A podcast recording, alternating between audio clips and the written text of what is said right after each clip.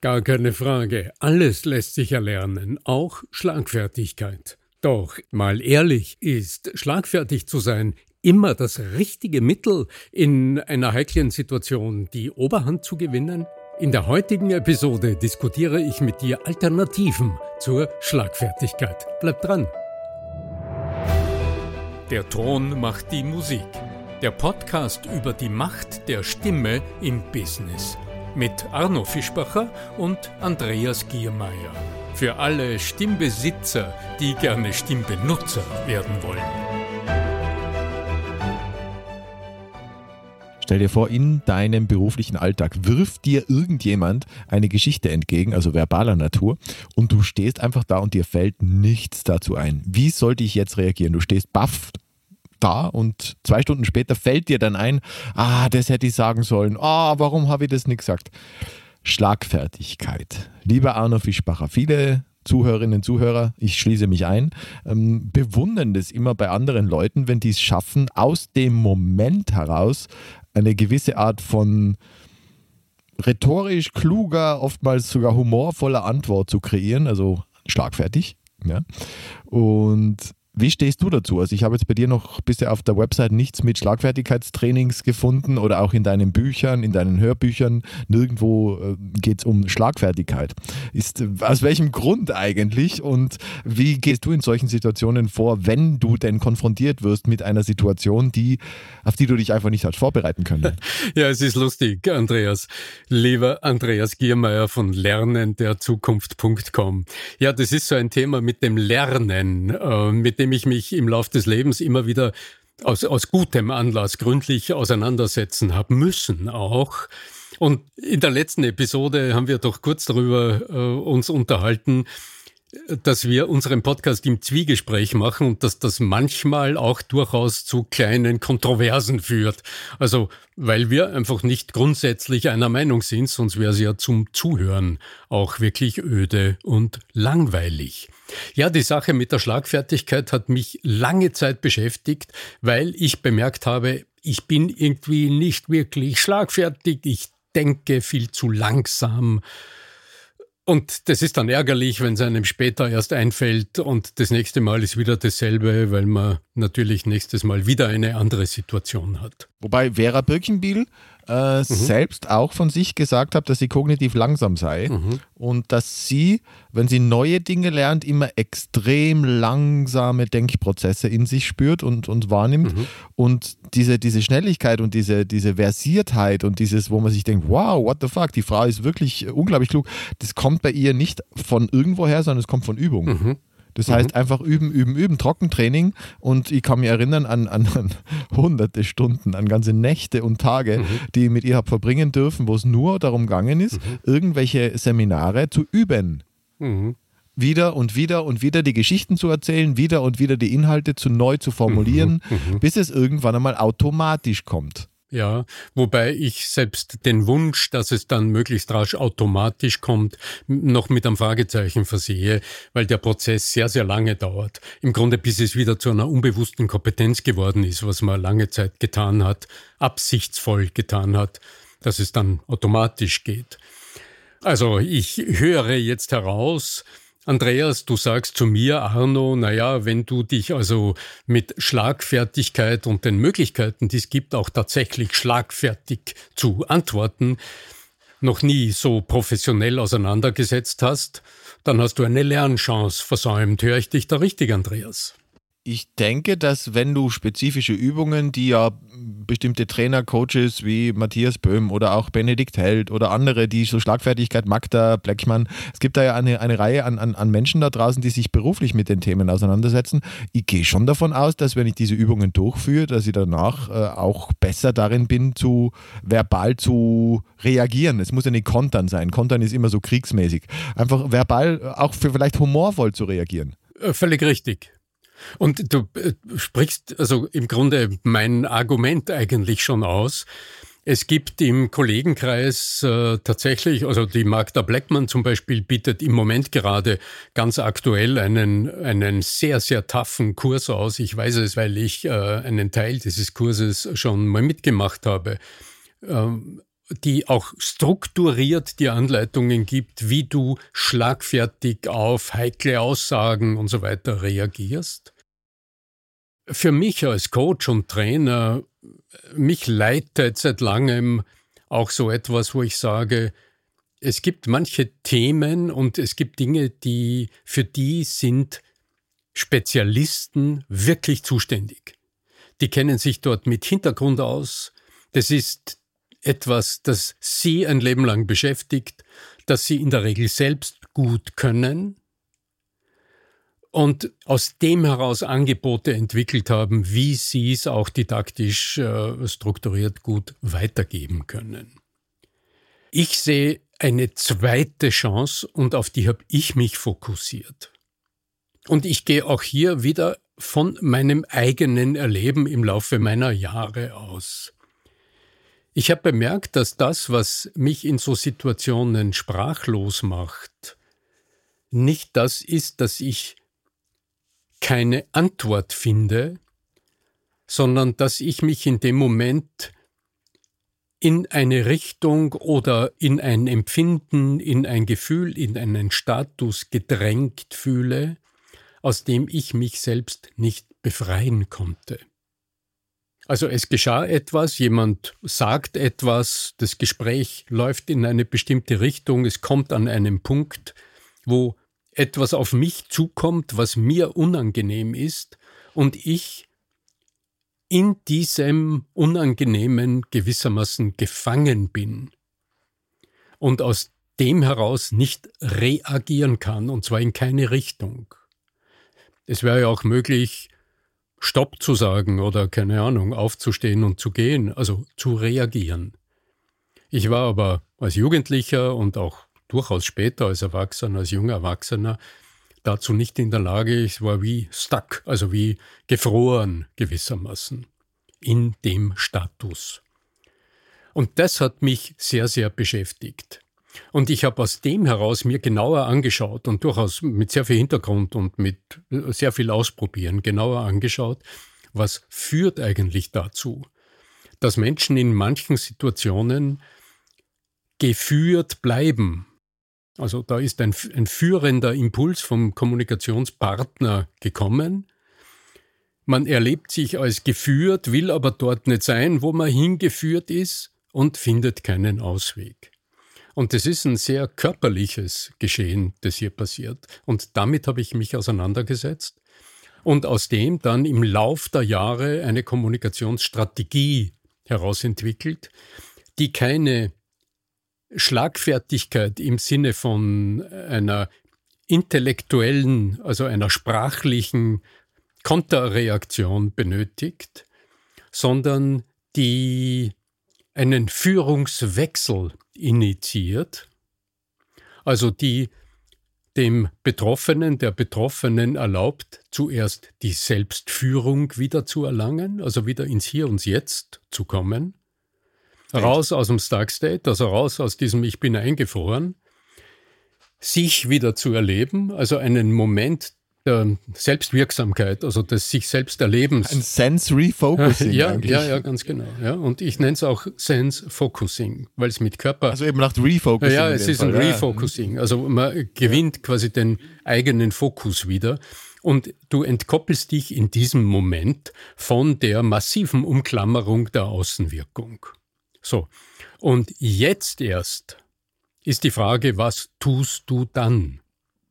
Und jetzt im Sinne der Schlagfertigkeit wäre dann eine passende Antwort, die das Ganze entweder witzig macht oder konterkariert oder dem etwas entgegensetzt. In meiner Welt gibt es eine Alternative. Also das wäre jetzt führend, quasi wieder sprachlich zu agieren. Und in meiner Welt ist die Alternative zuerst zuzuhören. Denn ich habe in den letzten 20 Jahren auch im Training und im Coaching, hat vielleicht mit meinem Themenfokus und mit meiner Themenwelt zu tun, keine Fragen von Kunden gehört, die mit Untergriffen zu tun hatte. Das ist das, was durchaus geschieht. Und von dem geschieht massiv viel in der Arbeitswelt. Sexistische Untergriffe, keine Ahnung, Statusspiele etc. Ja? Dafür würde ich sagen, ich empfehle gerne auch, du hast zwei Namen genannt, die Magda Blackmann, würde mir einfallen, die ein wirklich strukturiertes Angebot für Matthias diesen Böhm, äh, Benedikt Held, ganz ja, genau, ja. Ja. Die haben dafür Struktur und Möglichkeiten, ja. Die Themen, die auf mich zukommen, ja, bei denen geht es eher um, sagen wir, den klassischen Einwand, im Meeting. Du präsentierst etwas und dann kommen die Vorwände und die Einwände und so weiter. Ja. Vielleicht ist auch dort die Möglichkeit, will ich gar nicht ausschließen, vielleicht ist es lustig und möglich, dort auch mit Schlagfertigkeitstechniken zu agieren, um wieder auf den Lösungsweg zu kommen. Die Lösungen, die für viele, viele, viele meiner Kunden und Teilnehmerinnen und Teilnehmer sehr, sehr wirksam sind, ist als allererstes ins Zuhören zu gehen, Zuhörsignale zu senden und den anderen in den Schulterschluss zu nehmen, also quasi aus der räumlichen Psychologie betrachtet, dem Szenario einen dritten Ort zu verschaffen und somit langsam wieder in Lösungsrichtung voranzugehen.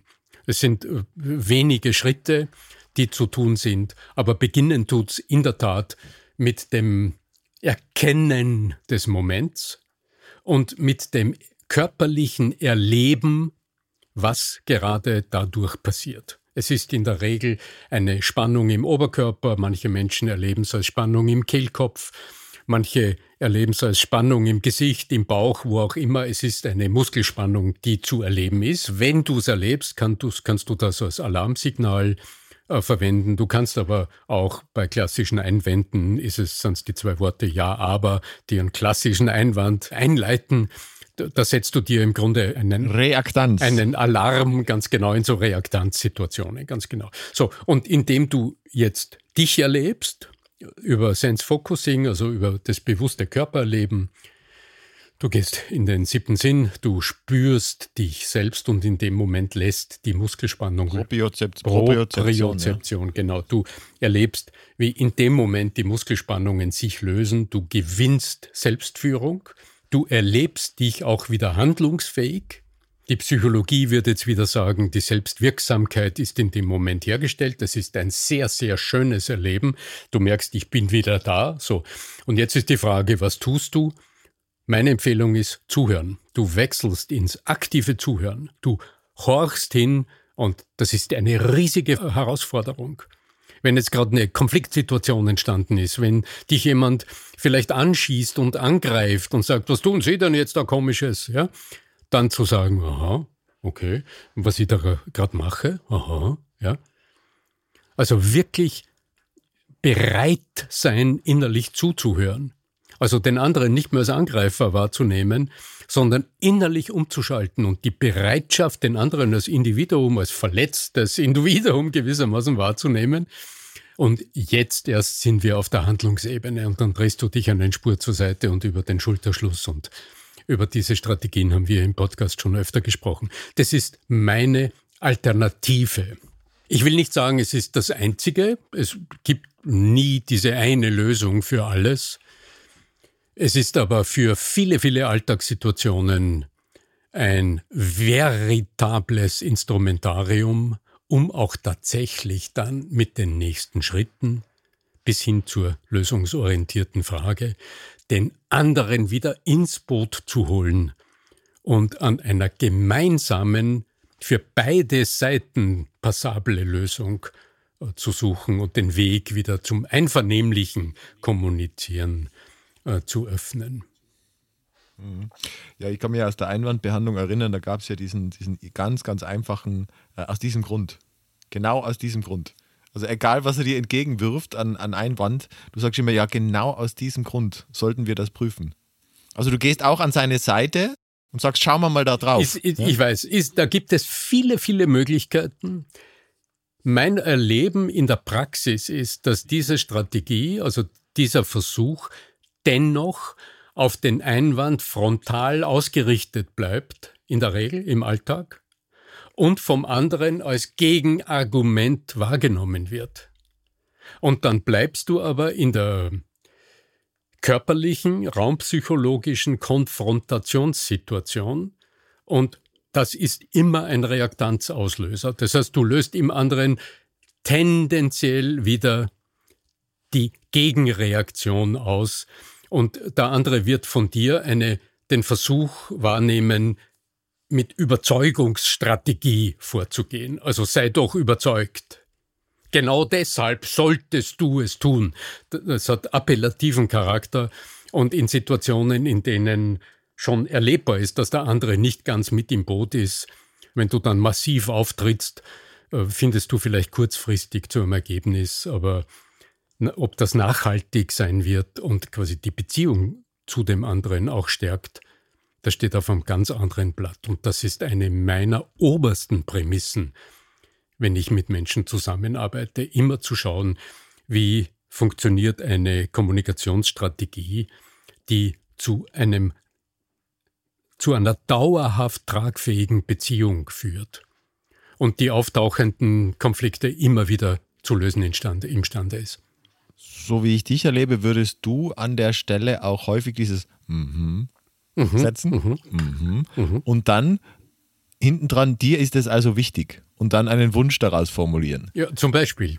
Also er sagte jetzt irgendwie, keine Ahnung, dieses, dieses, dieses Teil ist einfach viel zu eckig. Dann sagst du, also dir ist es also wichtig, wichtig, dass dieses Teil nicht so eckig ist. Das wäre mir zu früh. Das ist das Geheimnis des rhetorischen Echos. Denn wenn du so vorgehst, dann sendest du auch das Signal, dass du nicht wirklich zugehört hast. Du hast jetzt einen Satz gesagt, du hast gesagt, das ist mir zu eckig. Ja, ist mir nichts Besseres ja, ja, ist in Ordnung. Ja, ja, das ist mir ja. viel zu eckig.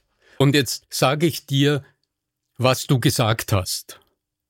Und die Gefahr, dass du dann sagst, nein, so genau habe ich es nicht gemeint, ich habe es ein bisschen anders gemeint, ist relativ groß. Denn ich habe einen wichtigen Schritt übersprungen. Gibst du mir deinen Einwand nochmal, die Sache mit eckig? Du, mir ist es einfach viel zu eckig. Aha, Andreas, okay. Dass dir die Version zu eckig erscheint. Mhm. Ja, jetzt würdest du mir wahrscheinlich sagen, warum du es als zu eckig findest. Ja, oder, oder halt so, ja, zu eckig, so zumindest an der Stelle. Zumindest an der Stelle, so. Und jetzt setzen wir aber das Gespräch fort. Ja, wollen wir es nochmal durchspielen? Ich, du gibst mir die Vorlage nochmal. Du, Arno, das ist mir einfach viel zu eckig. Aha, okay. Also jetzt von der Version, die wir jetzt erarbeitet haben, ist dir an der Seite, das ist dir zu eckig. Aha. Ja, ganz ehrlich, also ich habe mir das viel runder erwartet. Aha. Insgesamt, dass im Grunde das gesamte Objekt äh, eher rund wirken soll? Ja, tatsächlich. Und wenn dann nur ganz hinten eine Ecke. Aha. Mhm. Also weniger Ecken, mehr vom Gesamteindruck, dass es rund wirkt. Genau, Pool zum Beispiel. Mhm. Ja. Okay, so. Ja. Genau. An der Stelle jetzt wäre frühestens von mir ein lenkender Eingriff möglich. Zum Beispiel zu sagen, Andreas, wenn du jetzt auf die Vorlaufzeit schaust, die wir haben in der Produktion nach unserer Planungsphase jetzt, ja, wie viel von deinem Wunsch nach Rundheit muss denn für dich unbedingt umgesetzt sein, damit du noch sagst, ja, so tun wir es? Mhm. Ja, also am vorderen Ende, das muss unbedingt rund sein. Mhm. Wenn ich da hinschwimme, mhm. dann muss ich richtig eine schöne Runde ja, okay, schwimmen können. Okay, siehst du? Ja. So, und jetzt habe ich eine Aussage, aber davor habe ich dir dreimal, glaube ich, mittels Echo zugehört. Und ich habe im Grunde kaum was Neues dazu getan. Ich habe dich ein bisschen gelenkt, aber nur übers Zuhören. Und es war jeweils die Aufforderung, sag mir doch mehr deiner Beschwerde. Erklär dich. Tell me more. Ja? Tell me more. Und dadurch wirst du dich eher wahrgenommen fühlen. Also du wirst den Eindruck haben, ich höre zu und es ist gewünscht, dass du dich äußerst. Und wenn du dich dann erschöpfend geäußert hast und ich dadurch auch verstehen durfte, wo dein Anliegen wirklich ist, denn der erste Einwand verrät selten das Anliegen dahinter, dann kann ich mit der Frage oder mit den nächsten Schritten auch wirklich gut damit arbeiten. Mhm kriege jetzt meinen runden Pool. ja. ja, ich find, Aber nur an einer Seite. Ja, ja, ja. Ich finde die Diskussion insgesamt unglaublich spannend, weil der Wunsch nach Schlagfertigkeit, wenn du, wenn du im Internet nach solchen Schlagworten suchst, dann wirst du finden, da gibt es einen ganz, ganz großen Bedarf, weil sich ganz viele Menschen äh, in so Momenten erleben, wo man ja, plötzlich so ja, sich ganz schlecht fühlt weil handlungsunfähig. Und mein Ansatz, der setzt dort an. Er ist nicht für alles gut, wie vorhin schon gesagt, dort, wo es um echte Untergriffe geht, um, um grobe Statusspiele im Team zum Beispiel. Da braucht es andere Strategien und da empfehlen wir wohl beide gerne eine ganze Reihe von Kollegen, die sich auch fundiert mit diesem Ansatz der Schlagfertigkeit auseinandersetzen. Und üben. Trotzdem. Und üben. Es geht am Ganz Ende genau. ja. steht und fällt alles mit Üben. Ja. Es ist egal, welche, welche dieser, es gibt auch von Vera Birkenbiel Bücher zum Thema Rhetorik oder Bücher zum Thema mh, hm, Schlagfertigkeit am Rande, am Rande, ja. Mhm. Aber da geht es auch immer nur darum, es ist reine Übung. Es tun. Ja. Und selbst wenn ich von, äh, es klingt so banal, ich weiß, wenn ich von aktivem Zuhören spreche und mit einem, von einem rhetorischen Echo spreche, wo du im Grunde nur zwei, drei Worte wiedergibst, das der andere gesagt hat. Naja, denk nur nicht, das tut sich von selbst. Ja. Da, das ist wirklich, da gibt's großen, großen Übungsbedarf. Und meine Empfehlung ist, transferier es in den Alltag, setz dir Anker, nimm dir vor, mit wem du diese kleinen Experimente machst. Dort muss nichts gelingen. Da kann es auch mal daneben gehen, dann könnt ihr beide lachen und sagen, was war das jetzt? was ist da jetzt eingefallen? Ja.